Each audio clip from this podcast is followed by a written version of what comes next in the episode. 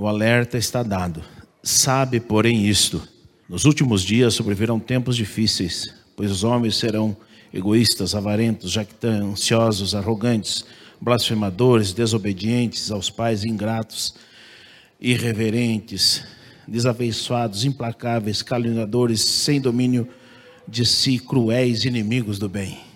A igreja, ela é combatente contra o mal. Ela sempre foi e ela sempre será combatente contra o mal.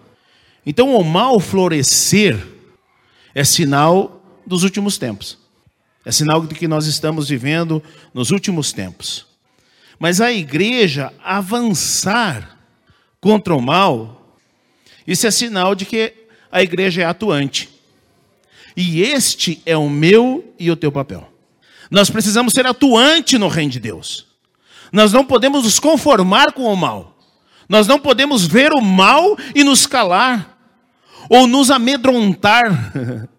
Porque nós somos combatentes contra o mal. Nós não, não nos conformamos com este mundo. Nós transformamos a nossa maneira de pensar quando aceitamos Jesus Cristo. Porque este é o papel do cristão. Então não se conforme ou não se desespere porque o mal está assolando o mundo, está chegando na nossa porta. Não se desespere. Isso é sinal dos últimos tempos. Mas avançar contra o mal é meu e teu papel.